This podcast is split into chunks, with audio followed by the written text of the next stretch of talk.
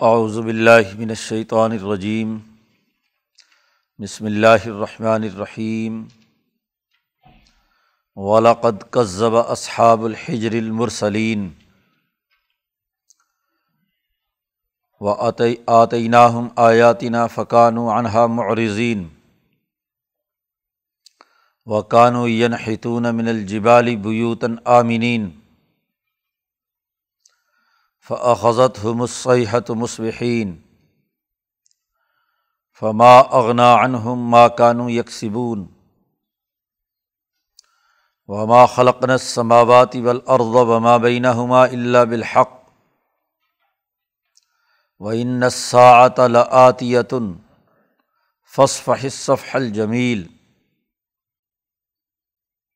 ان ربک هو الخلاق العلیم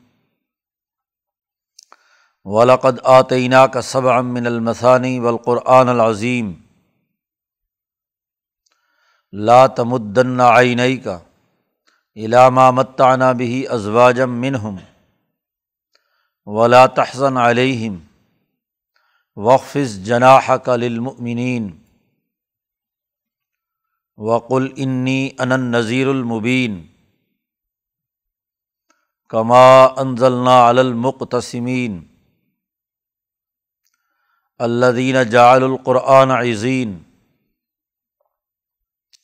فوربک لنس النحم اجمعین عما کانو یا ملون فسدا بمات عمر و عارض عن المشرقین انا کفینہ کل مستحزین الدین یجعلون مع اللہ الہن آخرہ فصوف یعلمون ولاقد نعلم ان کا یزیق صدر کا بما یقولون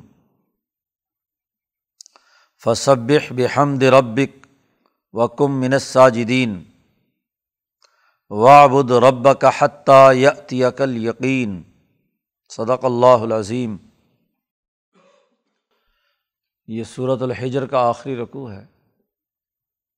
اس صورت میں کتاب مقدس قرآن حکیم کے سچے پیغام کی طرف دعوت دی گئی اور یہ بات واضح کی گئی کہ یہ مکے کے مشرق سرمایہ پرست معاشروں کے یہ لوگ سوائے کھانے پینے اور دنیا کی لذتوں میں منہمک ہونے کے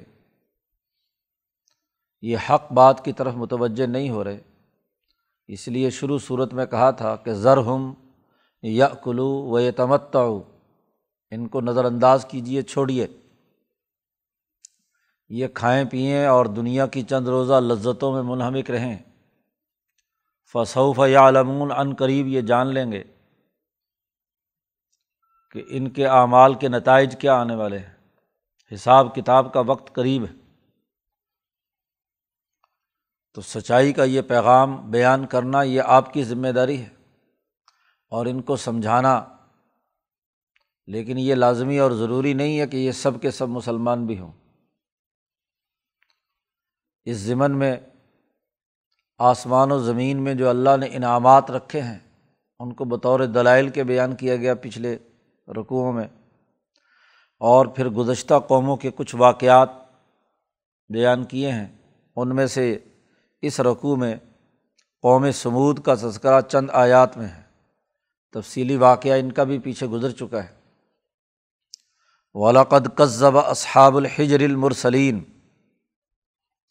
حجر والوں نے بھی رسولوں کو جٹرایا وادی حجر قوم سمود کے علاقے کو کہتے ہیں۔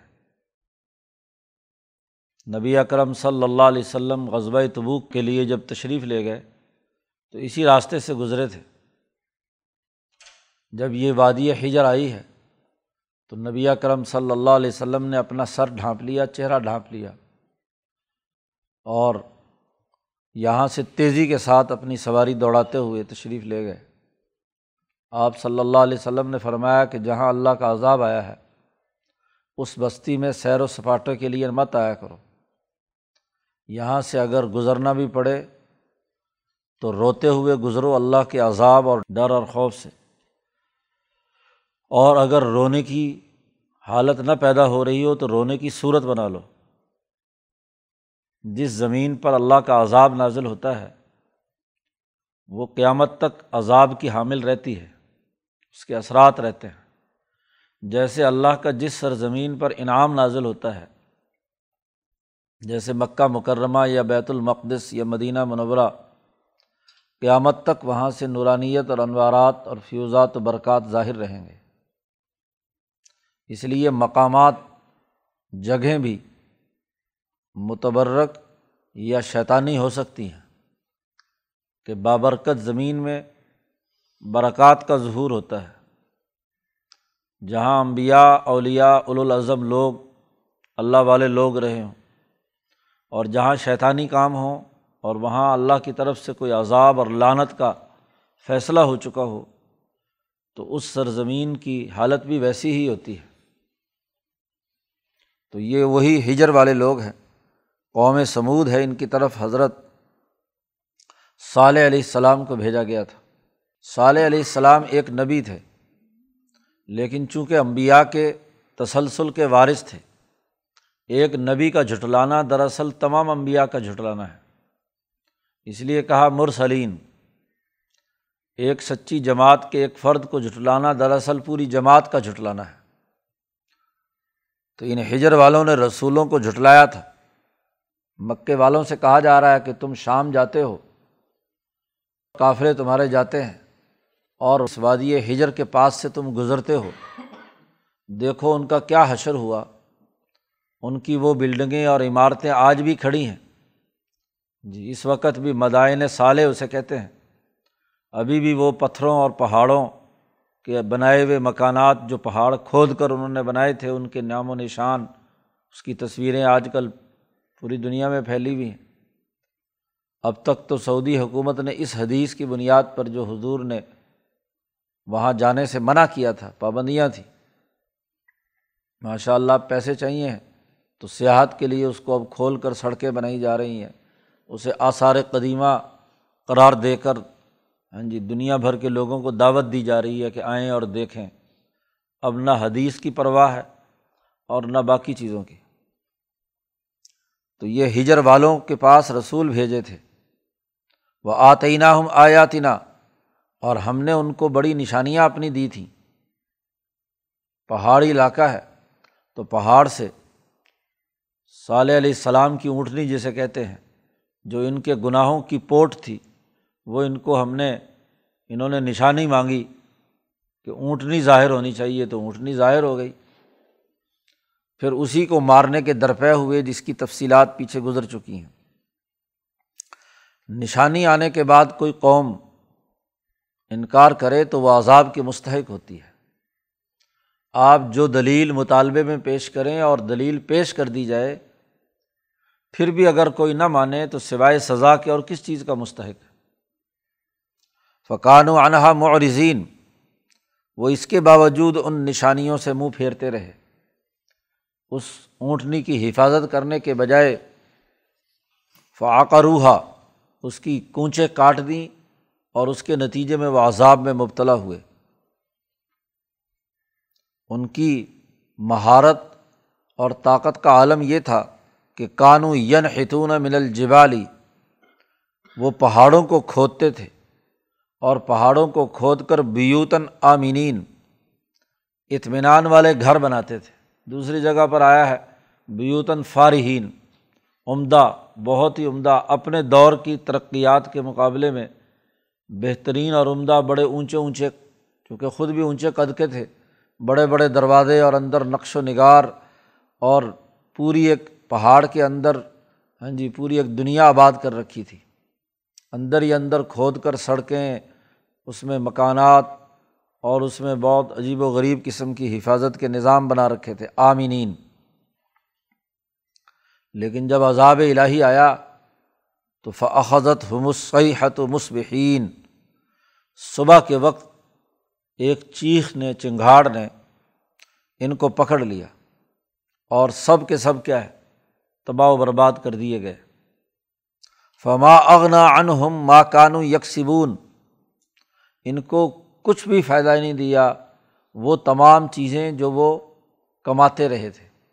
بلڈنگیں بنائی تھیں، اطمینان اور سکون کے لیے، حفاظت کے لیے کہ کوئی مصیبت آئے گی تو ان غاروں میں چھپ جائیں گے۔ اپنا سیکورٹی کا بڑا نظام بنایا ہوا تھا۔ بڑی عمارتیں اور بلڈنگیں تھیں۔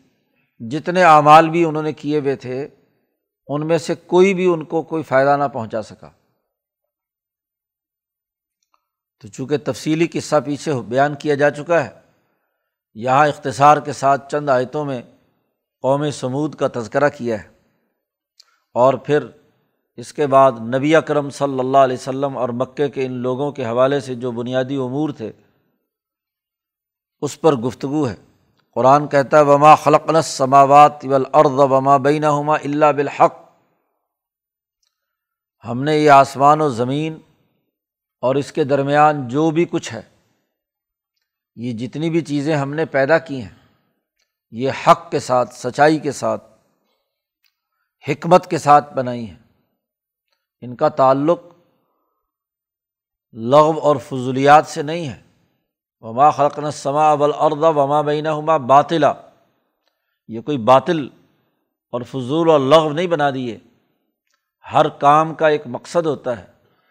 ہر لفظ کا ایک مطلب ہوتا ہے اور آپ کے بولے ہوئے الفاظ اور آپ کے کیے ہوئے کام وہ محفوظ رہتے ہیں۔ وہ ایسے نہیں کہ فضول اور لغو ہے آسمان و زمین کے درمیان انسان بھی ہے۔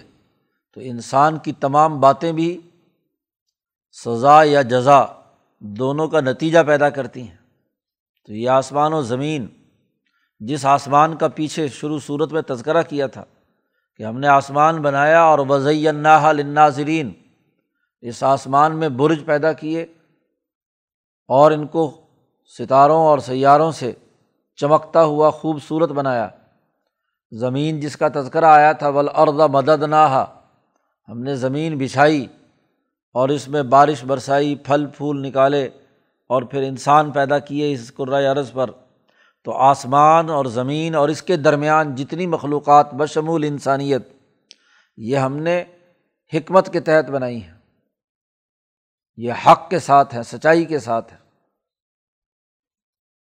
اور پھر یہ بھی واضح کر دیا کہ جب یہ آسمان و زمین مخلوق ہے، تو ایک دن آنے والا ہے کہ ان نساط یتن قیامت کی گھڑی آنے والی ہے۔ ایک سا وہ ہے اس مفہوم کلی کا ایک فرد وہ ہے جو غزوہ بدر سے لے کر فتح مکہ تک ان پر سزا کی صورت میں برسا۔ ان کے لیے تو قیامت قائم ہو گئی۔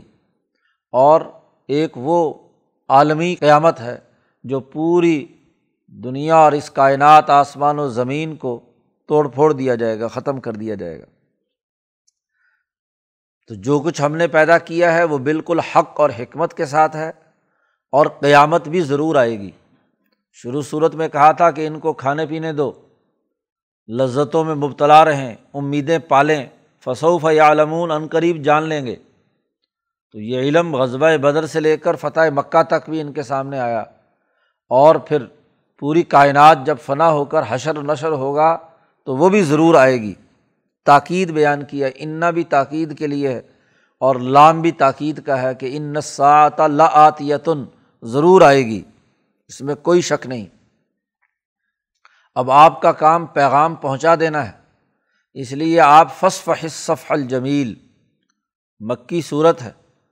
تو اس وقت فوری طور پر بدلا یا مقابلہ نہیں ہے، اس وقت تو آپ خوبصورتی سے ان کو نظر انداز کر دیں۔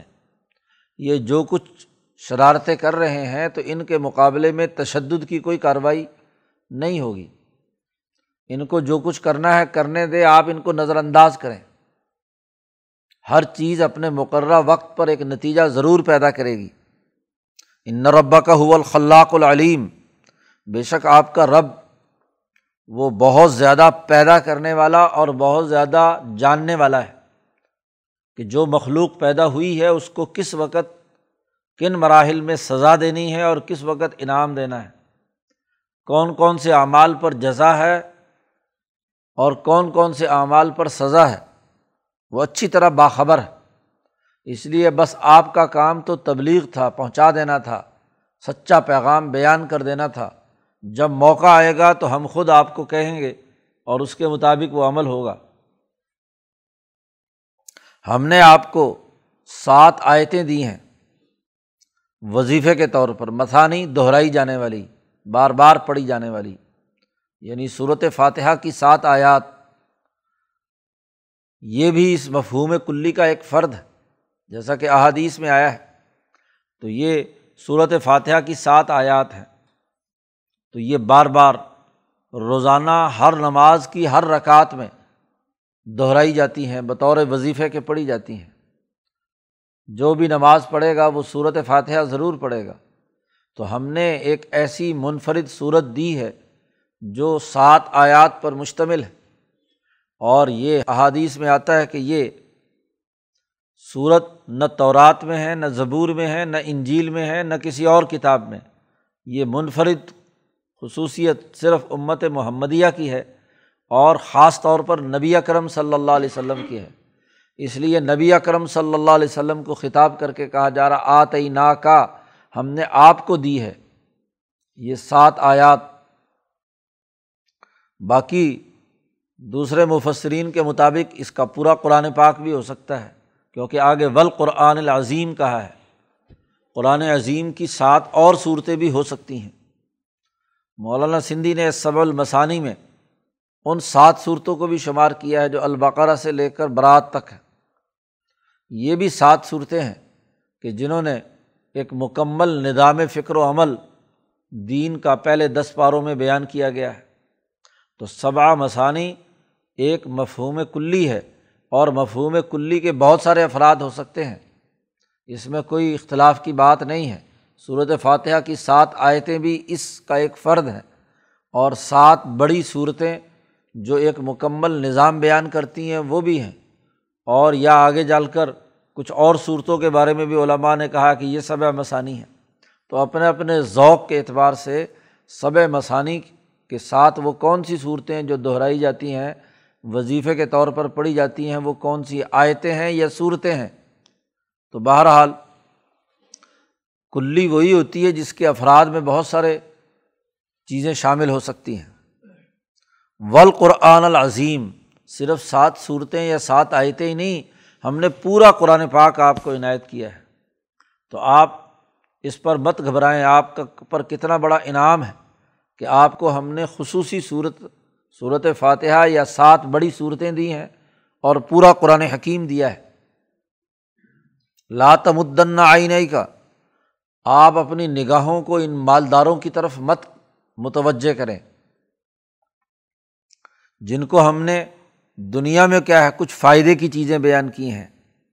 ما مت آنا بھی ازواجم من ہم ان لوگوں کو آگے برتنے کے لیے، استعمال کرنے کے لیے ان کی ایک جماعت کو، کچھ لوگوں کو ہم نے نفع اٹھانے کی چیزیں دی ہیں۔ یہ مال و دولت، سونا، چاندی، کوٹھی، بنگلے، یہ دنیا کے صرف نفع اٹھانے کی چیزیں ہیں۔ تو سرمایہ پرستوں کے سرمایے اور ان کے مکانات اور ان کی اس دنیا میں ظاہری ترقیات پر آپ کی نگاہیں نہیں جانی چاہیے۔ ولا تحزن علیہم اور نہ ہی آپ ان کے اوپر غمگین ہو کہ یہ ایمان کیوں نہیں لا رہے۔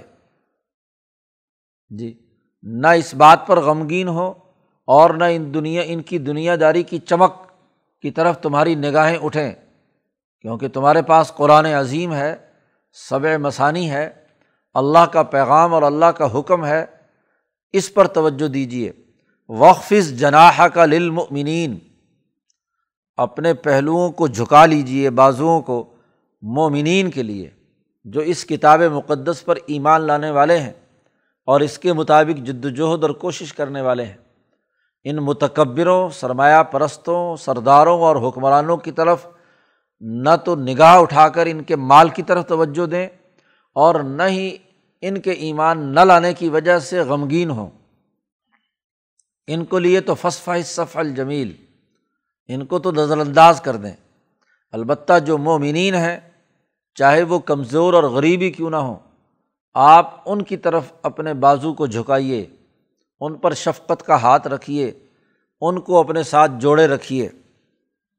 اور اس بات کا اعلان کر دیجیے کل انی ان نذیر المبین، بے شک میں واضح طور پر ڈرانے کے لیے آیا ہوں۔ تم جن غلط کاریوں میں مبتلا ہو، اس کا جو نتیجہ نکلنے والا ہے، اس سے تمہیں باخبر کرنے کے لیے آیا ہوں۔ کما انزلنا المقتسمین۔ جیسا کہ ہم نے یہ قرآن نازل کیا ہے ان لوگوں پر جو تقسیم کرنے والے ہیں۔ مقتسمین، سوسائٹی میں ڈیوائڈ اینڈ رول کی سیاست ان کا مقصد ہے۔ طبقے بناتے ہیں، آپس میں ان کے درمیان جھگڑے کھڑے کرتے ہیں، تقسیم کرنے والے ہیں۔ عجیب لوگ ہیں، نہ صرف انسانیت کو تقسیم کرتے ہیں بلکہ اللہ دینہ جعل القرآن عظیم، انہوں نے قرآن کو بھی ٹکڑے ٹکڑے کر دیا۔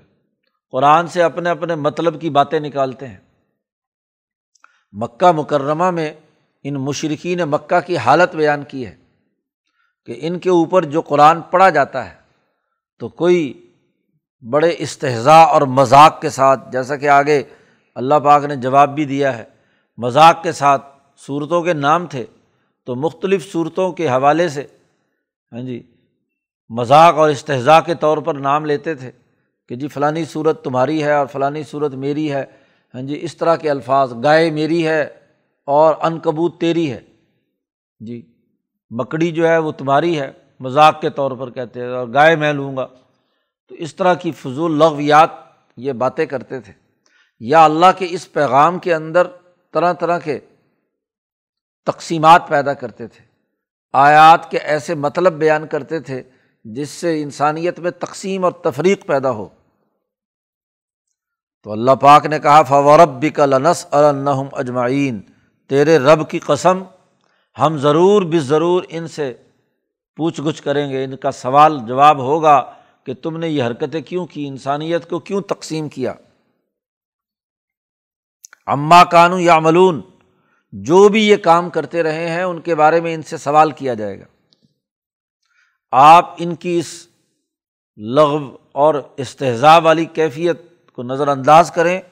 فسدہ بیمات عمر آپ کو جس بات کا حکم دیا گیا ہے، اسے خوب کھول کھول کر بیان کریں۔ ان کی سرمایہ پرستی، ان کی دولت پرستی اور ان کے جو خود ساختہ مطالب اور مفاہیم ہیں ان کو نظر انداز کیجیے جو حق پیغام ہے، جو صحیح اور سچی بات ان آیات میں بیان کی گئی ہے، آپ وہ ان کے سامنے کھول کر بیان کر دیں۔ وہ عارض عن المشرقین اور ان مشرقین کو نظر انداز کریں، ان سے اعراض کریں۔ ان کی کوئی پرواہ نہ کریں۔ انا کفی ناقل مستحزین آپ کا یہ مذاق اڑاتے ہیں، ہم ان مذاق کے اڑانے والوں کے مقابلے میں آپ کے لیے کافی ہیں۔ آپ کی حفاظت کرنا، آپ کو کامیاب بنانا یہ ہماری ذمہ داری ہے۔ ان کو چھوڑیے، ان سے نظر، ان سے نظر انداز ہو جائیے اور جو کھل کر بات ہے صحیح، سرمایہ پرستی کا جو مرض، جہالت اور خرابی، انسانیت دشمنی کے رویے، انسانیت میں تقسیم کرنے کی جو سوچ ہے اس کو ختم کرنے کے لیے جو حکم اور پیغام اس صورت میں دیا گیا ہے، اسے بیان کیجیے یہ مذاق اڑانے والے تو وہ ہیں۔ آپ کو ان پر غمگین نہیں ہونا چاہیے۔ یہ تو وہ لوگ ہیں جو اللہ کے ساتھ نیا خدا مانتے ہیں۔ انہوں نے تو آپ کی توہین یا تزلیل کیا، یہ تو اپنا اللہ تبارک و تعالیٰ کے مقابلے میں بھی شرک ٹھہراتے ہیں۔ اللہ دینہ یہ جالون ما اللہ الہن آخرا۔ اللہ کے ساتھ ایک اور خدا تسلیم کرتے ہیں یہ لوگ تو۔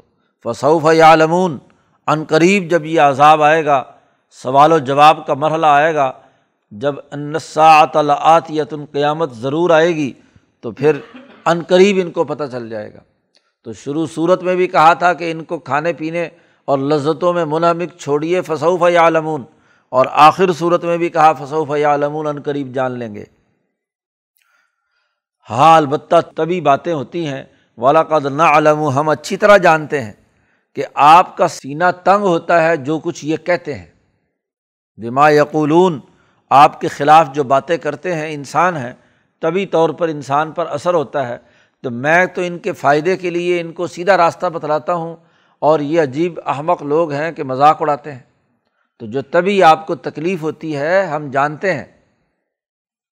لیکن اس تکلیف کو دور کرنے کا ایک ہی طریقہ ہے کہ فصب بے حمد ربک، اپنے رب کی حمد و ثناء اور تصویر میں مشغول رہیے۔ اپنے آپ کو، اپنی ملکیت کو اللہ کی طرف متوجہ رکھیے۔ تو یہ جو جسم پر، بہیمیت پر جو طبی اثرات آتے ہیں، ان کو دور کرنے کا اس سے بہتر کوئی اور طریقہ نہیں ہے۔ اور وکم منس ساجدین اور سجدہ کرنے والوں میں سے ہوئیے یعنی نماز پڑھیے۔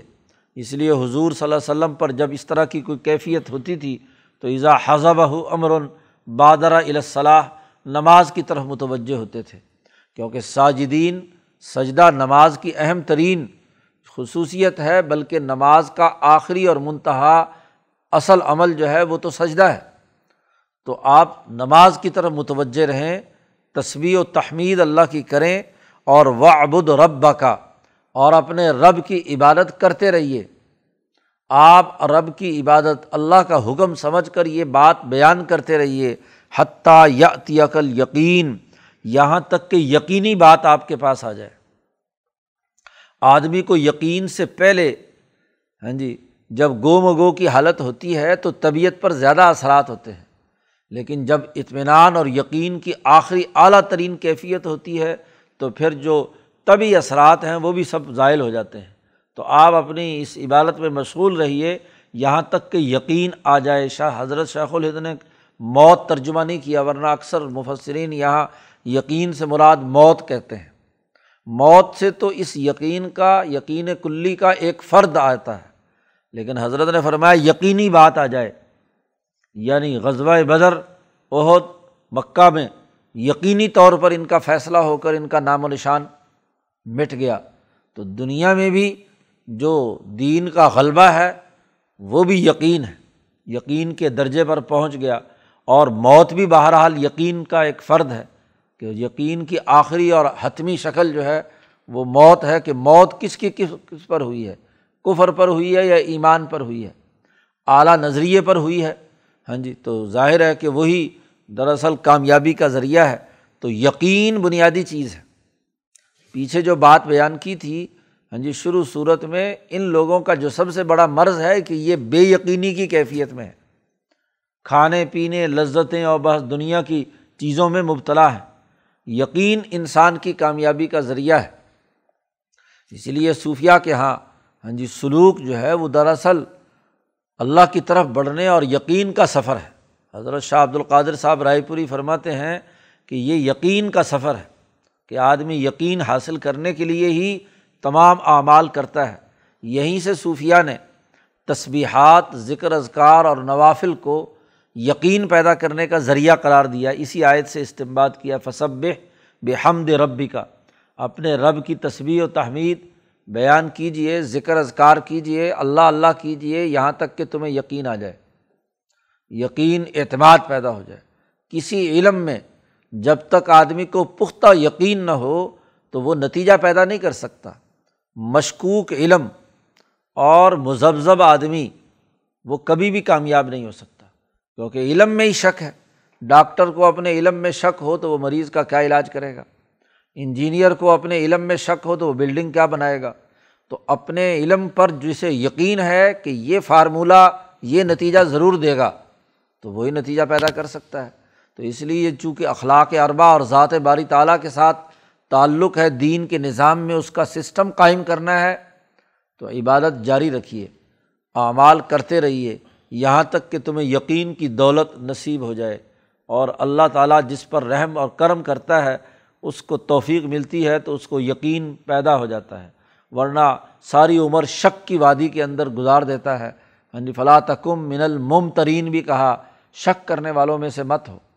تو شک کو دور کرنا اور یقین کی منزل تک پہنچنا، یہ اس کتاب مقدس کی تعلیمات اور اللہ کی تصویر و تحمید کا نتیجہ ہے۔ مسلمان جب اس کے ساتھ وابستہ ہوتا ہے تو کامیابی کے مراحل طے کرتا ہے۔ اللہ تعالیٰ قرآن حکیم کو سمجھنے اور اس پر عمل کرنے کی توفیق عطا فرمائے۔ اللہ وسلم